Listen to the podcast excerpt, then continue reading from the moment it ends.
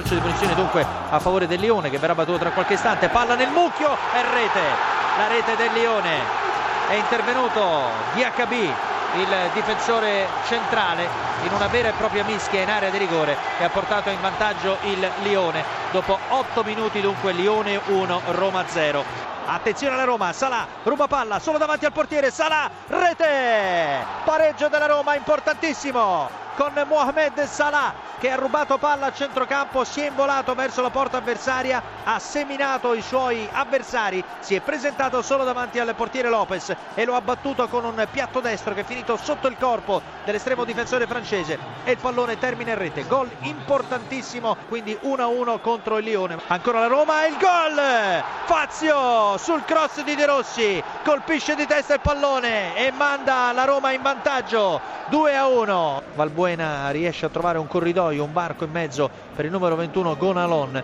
che serve eh, la casetta. Attenzione zona tiro la conclusione rete.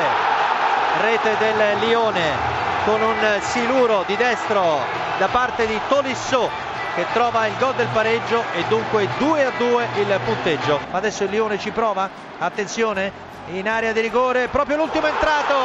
Segna il gol del 3 a 2 con una grande giocata, proprio lui, Fekir, è entrato in campo da pochissimo, il franco algerino trova il gol del 3 a 2 con un preciso sinistro che si va ad insaccare alla destra della porta difesa da Allison. Lione 3, Roma 2. Attenzione la casette, gol sotto l'incrocio dei pali. La mette anche lui la firma, la casette. Un siluro sotto all'incrocio, 4 a 2 per il Lione.